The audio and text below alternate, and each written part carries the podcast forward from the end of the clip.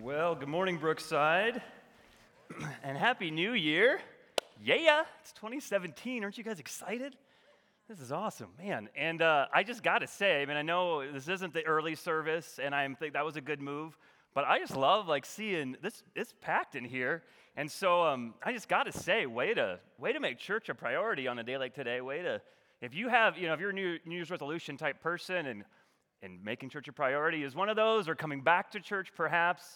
Uh, Sunday number one, check. So you should feel really great that you're here right now. That's awesome. I mean, it's a you know, it's easily just a day that you could have slept in and, and been lazy. And, uh, and nobody faults people for doing that, but I'm glad you're here. Uh, my name is Brad Zook. I'm one of the pastors here on staff, and uh, it's just fun for me to be up here this morning. I do want to mention, John was sort of just uh, thinking back to 2016. Um, it was a huge year for us as a church. Think about it was the first full year that we were in this For the City initiative, and how exciting is that? And uh, the care center's going, ground's been broken, there's progress being made. Um, but we also did this 365 journey together as a church, this 365 challenge that we challenged all of you in 2016 to read through the Bible in a year. And we also preached through the Bible, right? The whole year was every sermon was either from a passage the prior week or the week ahead.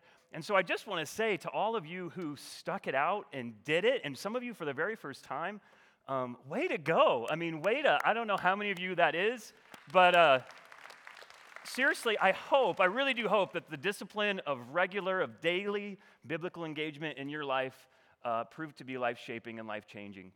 And I also want to mention, we've, we've said this the last couple weeks, um, have a new reading plan. Just enough of you really liked this. We have a new plan for, uh, for 2017, 365. Now, some of you go, Brad, this doesn't excite me at all because I'm sorry, I tried, I jumped ship in April.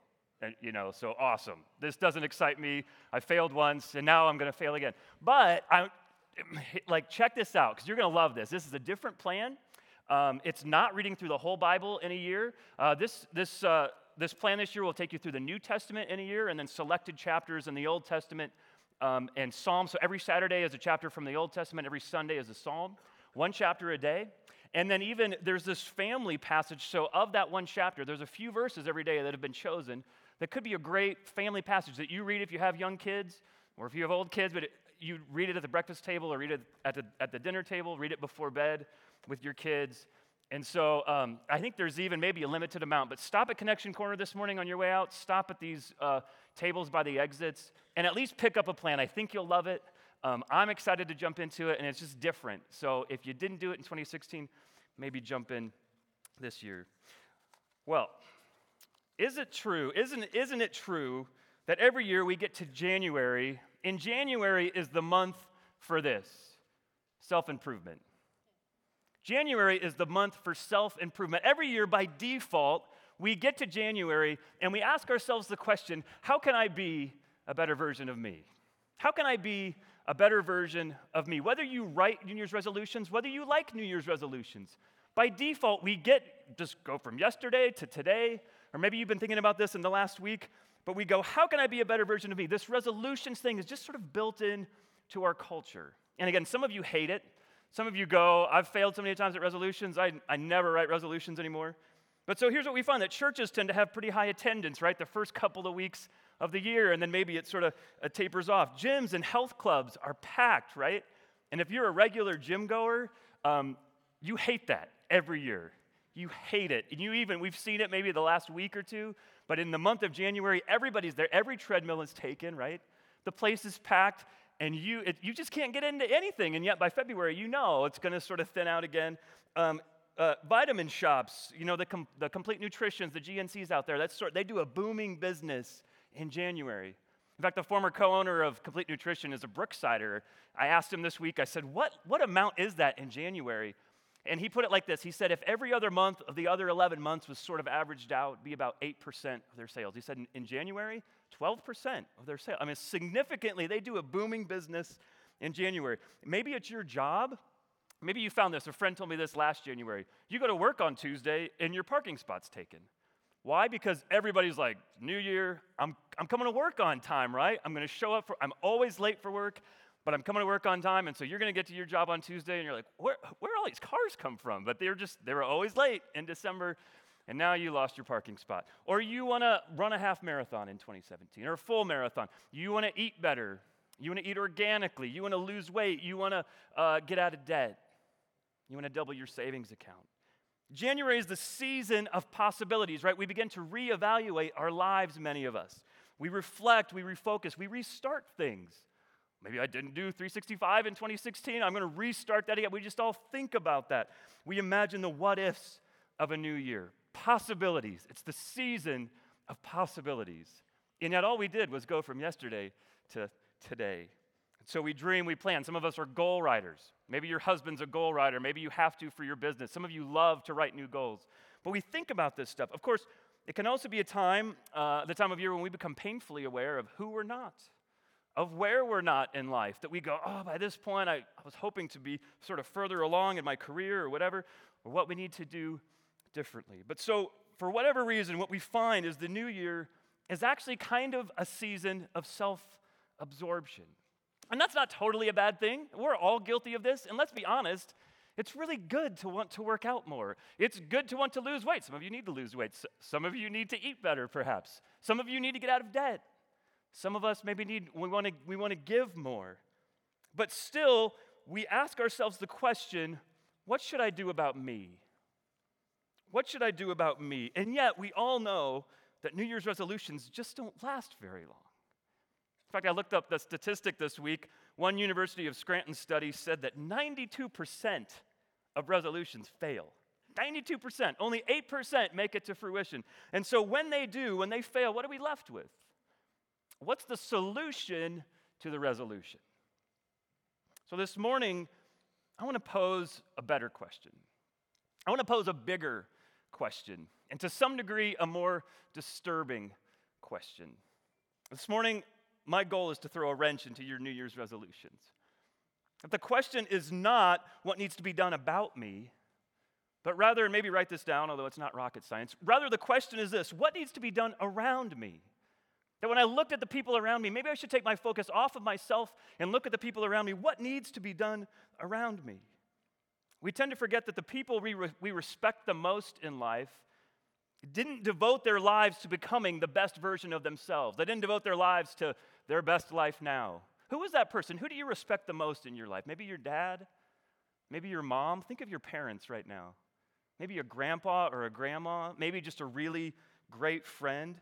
For some of these people, it was never even about them at all, right? But for whatever reason, they devoted their lives to making the world a better place, to making a difference in the world, right? And to someone's world, maybe in your world. And so when we think about this as we start fresh into a brand new year, think about not just what do you want to do for you, but also what needs to be done around you in your city, in your community, in our nation? What's going on in the lives around you that simply breaks your heart? You know, there are 10 worthy causes out there right now in our nation that you could think about. What's the one cause that for you, it just wrecks you? And you could do, be a part of doing something about it. And now, here's where the tension lies, of course, because we all want to make a difference in the world. We all want to make a difference in someone's world. But this is a challenging question, isn't it? Because we know that this is going to cost us something. If we begin to take our focus off of ourselves in 2017 and start to focus on others, it's going to cost us something, right? It always it's going to require a sacrifice on our part. It's going to cost us some time. It's going to cost us some money. It's going to cost us some missed opportunity in some other area of life. We know that. And quite honestly, those are three things that many of us would say we can't afford to lose. But it'd be worth it. If we're honest, most of us want to be this. What is this picture of? Life preserver, right? Most of us want to be a life preserver. We want to preserve our lives, right? We don't want to risk our lives. We don't want to give our lives away. That's why we have insurance, isn't it? We have all kinds of insurance. We love insurance. That's why we have home security systems. That's why we wear seatbelts, right? That's why we love that our cars have airbags. We, we want to be life preservers. We don't want to risk our lives. That's too hard. It's too difficult. We want to preserve our lives. And yet, as we start to see glimpses into God's world, into life with God, or into what the Bible calls the kingdom of God, we begin to see that the kingdom of God is the complete opposite of the ways of the world. That in the kingdom of God, when we do life with Jesus, it's completely upside down. It's the complete reverse. That the kingdom of God brings about the reversal of the world's values, not just strength to live according to the world's values. Have you ever thought about that before? The kingdom of God brings about the reversal of the world's values, not simply strength to live according to the world's values. And so Jesus comes on the scene over 2,000 years ago, and he says that the only way to really make a difference in the world, the only way to live a life of purpose and to meaning, is to focus on others, is to take the focus off of ourselves and to focus on those around us. So it's good and it's right and it, it's fine. It really is fine. I'm not against New Year's resolutions. It's fine at the beginning of the new year to ask what needs to be done about me. But this morning, I want to ask a bigger question What needs to be done around me? What needs to be done around you? Who around you or in this city is hurting and needs your help? And I bet if we truly seek out the answers to this question, we'll prove to have a really great year. And so this morning, I want to take a look at the Gospel of Mark this morning, Mark chapter 10, uh, verses 35 to 45. And here we find this fascinating, fascinating teaching of Jesus that gives us insight into this whole topic we introduced this morning. And so here's what we find. I'm going to read this. You could follow along on the screens if you'd like. Mark writes this Then James and John, the sons of Zebedee, came to him, that is Jesus. Teacher, they said, we want you to do for us whatever we ask. Now, time, I don't, I'm not going to keep interrupting myself reading here, but isn't this a great question? Is not this the question that any one of us would love, we would just want to ask Jesus if we were a disciple of Jesus? They come to him, we want you to do for us, Jesus, anything we want. Verse 36, what do you want me to do for you? He asked. They replied, Let one of us sit at your right and the other at your left in your glory. You don't know what you're asking, Jesus said. Can you drink the cup I drink? Are we baptized with the baptism I am baptized with? We can, they answered. Jesus said to them, You will drink the cup I drink and be baptized with the baptism I am baptized with, but to sit at my right or left is not for me to grant. These places belong to those for whom they have been prepared. When the ten heard about this, they became indignant with James and John. Jesus called them together and said, You know that those who are regarded as rulers of the Gentiles lord it over them and their high officials exercise authority over them. Not so with you. Instead, whoever wants to become great among you must be your servant, and whoever wants to be first must be slave of all. For even the Son of Man did not come to be served, but to serve, and to give his life as a ransom for many. So, what's going on here? Clearly, we have James and John, two of Jesus' disciples. They pull Jesus aside one day and they ask him this pretty remarkable request, as I alluded to. Sort of the, the question of all questions. There are 10 other disciples, and yet these two brothers want first place. They think, okay, Jesus, they go, Jesus, you're about to be president elect. And we would like the top two seats in your cabinet. Jesus, we want to shine. We want the fame, Jesus. I know there's 12 of us, but James, we're, we're clearly the best. We're the smartest, we're the brightest, we're the most athletic, whatever it was for them. Jesus, we want the most likes on Facebook. Jesus, we want the most followers on Twitter and Instagram. Jesus, we're, we're awesome. And we want first place. Essentially, they're asking Jesus, what's in it for me? They see this is about to happen. They think maybe Jesus soon is going to overthrow Caesar. He's going to, whatever, take over Rome. They're going, how do we set ourselves up to be the best? Because we are the best we want first place. And Jesus realizes, wow, I, I have apparently not taught you disciples a very, very crucial lesson when it comes to following me. He goes, I didn't come to seek political power. My power is the complete opposite of worldly power. To which some of us go, what kind of power even is that? Like, what, what other kind of power is there besides worldly power? The kind of power, as he says here, like the Gentiles who lord it over others and who, you know, use their authority to amp up, to power up over others. What other kind of power is there? That's the only kind of power there is. And yet Jesus says, no, no, I bring freedom from worldly power. It's the total reverse. Verses 43 and 44 again. Whoever wants to become great among you must be your servant. Whoever wants to be first must be a slave. And not just a slave, slave of all. And he's saying it's not just the path to greatness. Becoming a servant is not just the path to greatness, it's not the means to an end, it is the end. Being a servant is what it means to be great in my world, in my kingdom. In other words, the essence of following Jesus is self denial, not self improvement. Have you ever thought about that? The essence of following Jesus is self denial, not self improvement. And we see this all throughout the New Testament. So it's no longer about me, rather, what needs to be done around me? How can I spend myself on behalf of others? So, do you want to be first in this world? If you really, I mean, we're just gut level honest with me or with your best friend, do you want to be on top? Is your ambition in life to be famous, to be first, to be awesome, to be the top of your field or whatever it is, your sport? Jesus says, Jesus says, deny yourself, serve, put others first. See, it's upside down in the kingdom of God. It's the reversal of values. And you know what else? If you do make it to the top, if you do become king of the hill or queen of the hill in your own field or in your area of expertise someday, what may happen is you will very, very likely feel empty. You, you may become uber successful in the world's eyes, and yet you'll, you'll get there and you'll go, This doesn't satisfy me at all. Why do you think it is that so many people make it to the top in our world. We think of celebrities, but even beyond that, let's not go that far removed. Business people, just again, experts in, in a certain field, get to the top only for their lives to become train wrecks, right? We hear about this all the time. Some commit suicide. They battle addiction after addiction, drugs and alcohol, trying to find anything to find pleasure, fulfillment.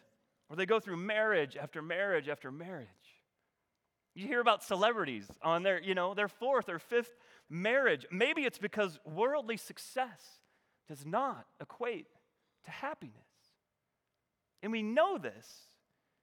And yet it's a struggle for us. Jesus says, not me, Jesus says, you want to become great? Do you want to be first? Become a servant. Become a servant leader. Aspire to leadership, but be a servant leader. Now, what does that mean? How, here's the question how does life with God turn us into servant leaders? Well, again, in Mark 10 45, this famous, famous, well known verse, many of you have heard this verse, memorized this verse. Jesus says, The Son of Man came not to be served, but to serve, and to give his life as a ransom for many. So when Jesus ransoms us, he creates within us a new mission, a new purpose that we have new objectives in life. He gives us the solution to the resolutions. And his solution is that of servanthood, right? As we've already seen. So I'm going to talk about those two things this morning. Just briefly, what does it mean that Jesus came to be a ransom for us? And then, secondly, how does that make us servants? So, first, ransom. What do you, what's the first thing that comes to mind when you see this word ransom? What do you think about? For many of us, my guess is the first answer would be money. And then perhaps a close second might be kidnappers, right? Scary situations. Maybe you think about the 2008 action thriller Taken, starring Liam Neeson. I think a really great movie, but a really intense movie, right? Not for your five year old, not even for your 10 year old. And now there's like a Taken 2 and a Taken 3. But if that's what you think of when you hear this word, that's right. This word, it's tied in very closely in the Bible with the word redeem. In fact, in the Greek, ransom and redeem have the very same root word. Specifically, the Greek word lutron or lutro meant to loosen. And throughout history, in many contexts, it meant uh, to unchain somebody, you know, to loosen the ties that bind, to loosen the chains. But so the kidnapping connotation is absolutely right. This word means buying somebody out of captivity buying somebody out of captivity. Somebody gets kidnapped. Imagine your, imagine your son or daughter gets kidnapped. Again, I know, scary situation. And the kidnappers say the ransom for this person is $500,000. And they're saying, you have to buy this person back. If you ever want to see your kid again, you have to buy this person back. You have to redeem them. And in this case, it will cost you an incredible amount. Can you imagine that? We sometimes hear of these news stories of American journalists overseas, you know, college age people, and this stuff kind of this, this stuff happens. Ransom is a cost. Ransom is a price. Ransom is an amount that's given as a substitute for a person.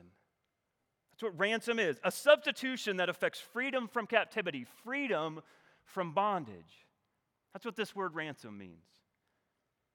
And so when Jesus says that he's come to give himself as a ransom for us, well, that tells us two things, right?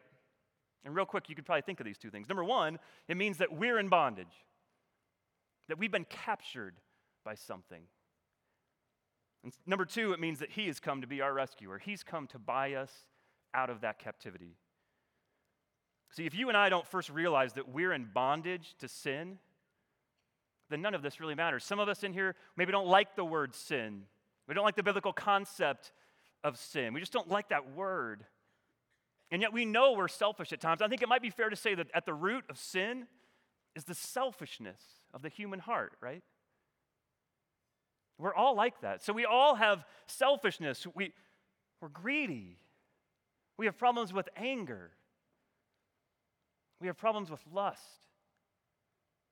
We have problems with pride or self righteousness. That we start to go, What's wrong with the world? That the solution becomes when I go, What's wrong with the world? It's me. I'm what's wrong with the world. It's the selfishness in my own heart. If we don't see that we're in bondage to sin, then none of this will really matter. But you and I, we're in bondage. We're enslaved to sin. Sin within us creates these captivities. So we're enslaved to at least three things, and there's plenty more. But number one, self, capital S. Self, capital S. What do I mean by that? We have deeply ingrained selfishness. We're always putting ourselves at the center, aren't we? We're fixated on ourselves. Some of us were even narcissistic at times. We can't stop focusing on ourselves. It's not the way God created us to be. So if you always feel hurt by people, if you're always feeling snubbed by people, if you're always feeling left out, these are the marks of the bondage to self. And it may be that without even realizing it, the great business of your life has become self protection and it's a bondage. And you're always thinking about it. That's the first thing. Secondly, we're enslaved to idols. Maybe we talk a lot about idols. This can be anything, right? Any good thing that we make a great thing, any good thing that we make ultimate, tangible or intangible, becomes everything to us, right? And so, tangible things like your kids or your spouse, or maybe a certain other relationship, or even smaller things, tangible things like like your cell phone. Maybe you're like, nah, that's too like childish for me, but maybe you're a student in here and you're honestly, you're sort of addicted to that cell phone. I remember literally five, six years ago, the first got my first cell phone or first smartphone, iPhone. Like, I love that thing. I, I was like, this thing's amazing. You can do everything with this. I can't, I couldn't put it down. It's totally an idol. Or that new Christmas gift you got. You got something awesome. Some of you did. It's a little gadget. You got an Apple Watch. You wake up every morning and you're like, Apple Watch, this is amazing. And you just love it. And if that was taken away from you, you would be crushed. You've put a little too much worth into that thing, or intangible things like your image. You're constantly concerned about your image or the control that you have over someone or something. Honestly, you're a control freak Maybe you don't even see it, but the people around you do. You love control. Or your performance at work, or your performance at school, that you're driven by good grades, you're driven perhaps by your parents' expectations. It can be intangible things. Your real God is something or someone other than the real God and it owns you. You come to church and you give lip service to the God of the Bible, of course, but we really we worship other things. That's the second thing. Or thirdly, we're enslaved to the law. To the law. And I'm not talking about civil laws, of course, government laws. You have a bad conscience. That your conscience condemns you because you're not living up to God's standards. But maybe you don't even care about that. You're not living up to your own standards. Many times we put our own standards way above God's standards. You could be here today and you're not a religious person at all. You're not, you wouldn't call yourself a Christian, but you still have standards that you put on your own life that you're trying to live by. Even the, even the atheist out there has standards, some level, some standard of living that they ascribe to, that they feel like they need to live up to. And then we don't. We fall short of that. It's not, it's our own standard. And yet we feel guilty or ashamed because of something that we have done in our past that was really bad. A year ago, two years ago, five years ago, or something that was done to us. And we wake up every morning and we can't not think about that. And it wrecks us. We're enslaved to the law, we're in bondage, and we need to be ransomed. Now, as soon as we realize that Jesus has come to redeem us, as soon as we realize that Jesus has paid the ransom for our lives with his own life, well, that changes everything. And it's a radical change. Why? Because of the price he paid. See, because what's the price? What's the payment for sin? What's the ransom for sin? It's death. The wages of sin is death. Death goes, there's no amount of money that you can pay to get rid of sin. You know, here's my best thug voice. This is not in my notes. Sin goes, hey, you want your kid back? The, price is death, or, uh, or I'm going to kill him. It's death or death with sin. Wouldn't it be awesome if we could pay a certain amount of money and be freed from the bondage of sin? But we can't. The payment is death, which is why a little self improvement here, a little self improvement there, resolution, resolution, resolution. Again, it's all good and fine, but it doesn't get to the, the root issue, does it?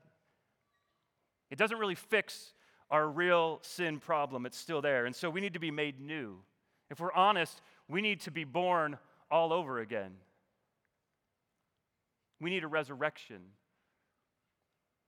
We need somebody to replace our lives because we just have sin within us. And then we realize that Jesus comes as my substitute. And he lived the life that I should have lived. And he died the death that I deserve to die. He lived the perfect life. He lived my perfect life for me. And he died the death that I deserve to die. And he pays our death penalty for us in our place. That's the cup that Jesus is talking about in this passage, verse 38. Can you drink the cup I drink? Jesus goes, I'm going to I'm going to die. I'm going to take the cup for you. And so, what does that do? It turns us into servants. It changes everything. And so, secondly, how? How, how does Jesus' ransom give us a new purpose and a new mission in life? How does it turn us into servants? How does it get us to ask the question, not just what should I do about me, but what should I do for those around me. Because of the depth of what Jesus Christ did for us, we go back to these three things. Number one, we're freed from self. We have a whole new self worth. We have a whole new self identity because we now have more honor than any ego could ever want in a hundred lifetimes. We are so loved and so accepted out of that that we, we're just, we're freed from self, capital S. I can, be, I can let go of my own worries. And so, why are we so fixated on ourselves? Worried or mad because somebody snubbed you, because someone's ignored you, or because someone's left you out, because someone cut you off in traffic. Jesus has ransomed you from yourself. He's given you more ego and more honor, or more honor than your ego could ever handle, more love and acceptance than you would ever need. That the Father and the Son looked at you when they said, This is the only way. I will be her substitute. I'm going to be his substitute. So that's the first thing. Secondly, because of the depth of what Jesus did for us, you're freed from idols if you understand what Jesus did for you. You realize that your idols are never ultimately going to satisfy you. They always let you down. Eventually, it always the thing wears off, it gets old. But Jesus never will. He'll never, he'll never let you down and he'll never get old. Thirdly, you're freed from the law if you're melted by his ransom of you. Your conscience can be cleared. No more guilt, no more shame. He washes that clean. And there's still a memory of it, but you got to push that away because God looks at you and he sees the perfection of Jesus. He doesn't see that thing you did five years ago. It's covered. It's taken care of. You're accepted. You're welcomed in. The Father and the Son accept you as perfect because of the blood of Jesus, because of the death of Jesus in your place. Now, if this is true, and it is, if it's true that you're completely ransomed out of bondage, freed from yourself, freed from all of your idols, freed from your conscience, what does that do? I've said this all morning. It makes us servants. It turns us into servants. It changes everything. It changes your attitude toward yourself, it changes your attitude toward others. That you don't have to be so fixated on yourselves anymore. You forget about yourself. You become truly humble. Not just false humility, always trying to put other people first, but it's really for your own sake. You just don't care about yourself that much. You don't think less of yourself, you think of yourself less because you want to put other people first. You're no longer governed by selfishness. You don't need to be. That the solution to the resolutions is to serve others. And again, not for your sake, for God's sake. Because let's be honest, you can start serving others, and some of us do this. It's still all for our sake. We still go, oh, God must, He must love me more. He must think I'm so awesome because I am always putting other people first. But it's, it's really all about you. We don't do it for our sake anymore. We don't have to. We do it for God's sake. James and John in this passage, they just didn't get it yet. And when they come to Jesus with an utterly selfish move, right? Utterly selfish move. And again, this is only 10 chapters into the book of Mark. And Jesus sort of sets them straight. I think eventually they, they got it. They did. But eventually, you know, word gets to the other 10, and they're ticked, right? I mean, they're not just mad, it says they're indignant. So apparently, some of the others, maybe they sort of understood this, but Jesus says, You guys, James and John, you don't get it. You can be set free from your selfishness. It's not about you. Put it this way say you were in a, a horrific car accident. Again, I know, morbid illustrations for me this morning, New Year's Day. Sorry. Happy New Year. But say you were in a horrific car accident and a firefighter came and got you unstuck from the vehicle, but in the process, they got stuck. Whatever happened, for some reason, they got you out, but they got tangled up in it, and, and then there was an explosion. You got out just in the nick of time, as they say, but he was still in there, and they got very badly burned. This guy rescued you. You're free, but now he's paying the price for it. Let's say it's a made up story. Let's say he lost an arm.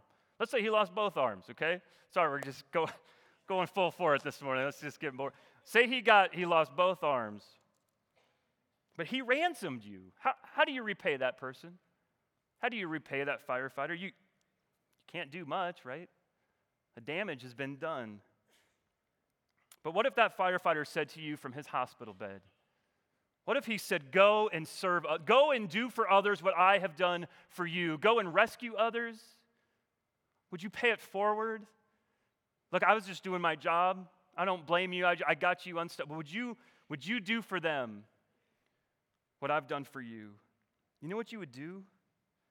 You would gladly say, I will do whatever I can to serve anybody and everybody I run into to the extent that I can do that.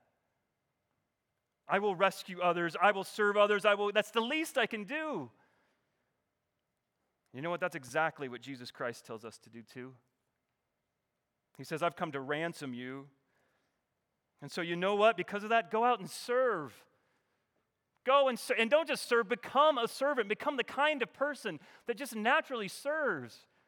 Because you have a whole new self identity now.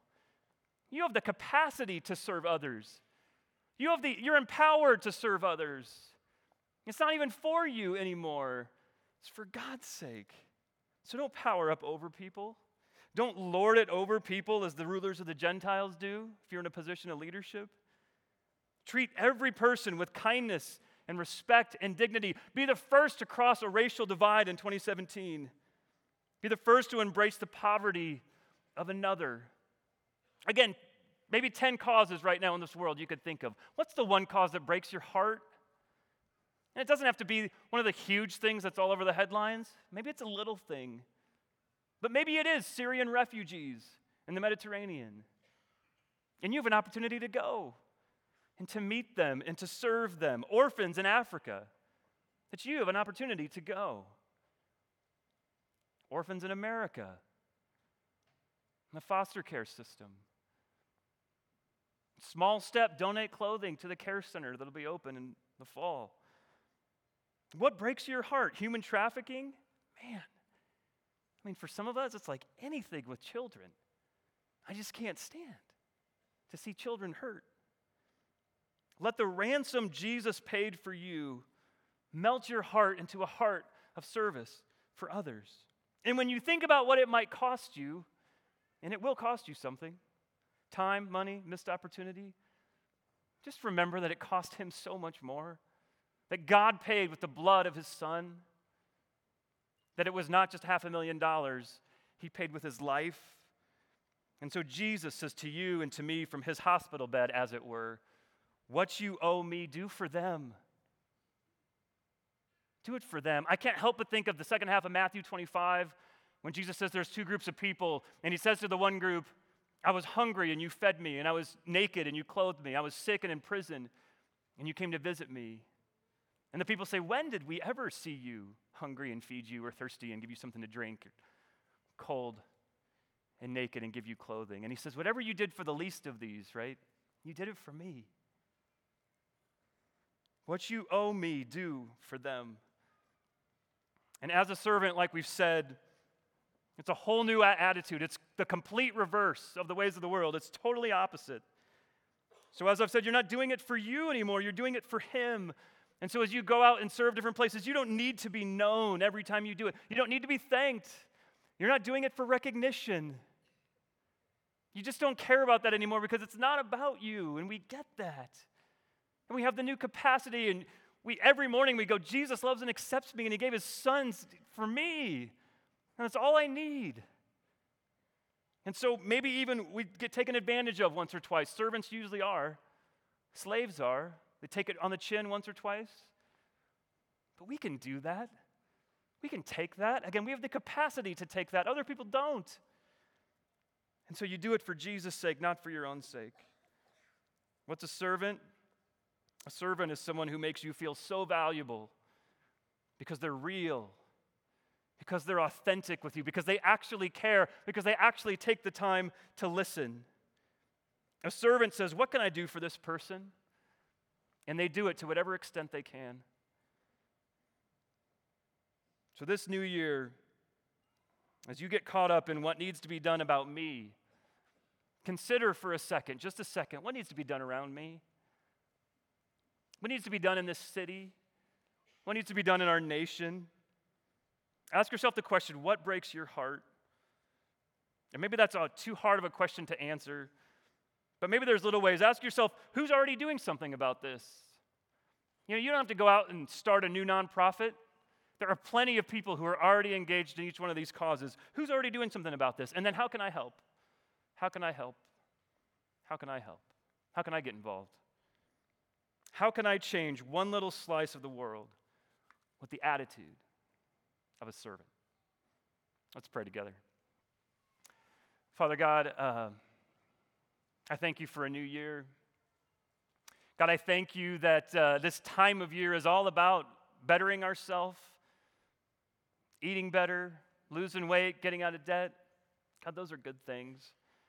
But Lord, we come to your word this morning and we start to see all across the New Testament, God, you want us to focus on others more than ourselves. God, I thank you that you give us the capacity to do that. God, the ransom you paid for us. God, we're in bondage. And you came and you rescued us, not with half a million dollars, but with the blood of your son. And so, God, we think of the cross this morning. We think of the price that Jesus paid, that he took my death penalty for me. And so, God, I'm loved and I'm accepted out of that self absorption. So, God, this morning, God, melt our hearts by your ransom of us. And God, may we go and may we be cognizant of what's going on around us, of the people around us. And God, make us servants. Give us hearts of servants in 2017. God, we ask this in Jesus' name. Amen.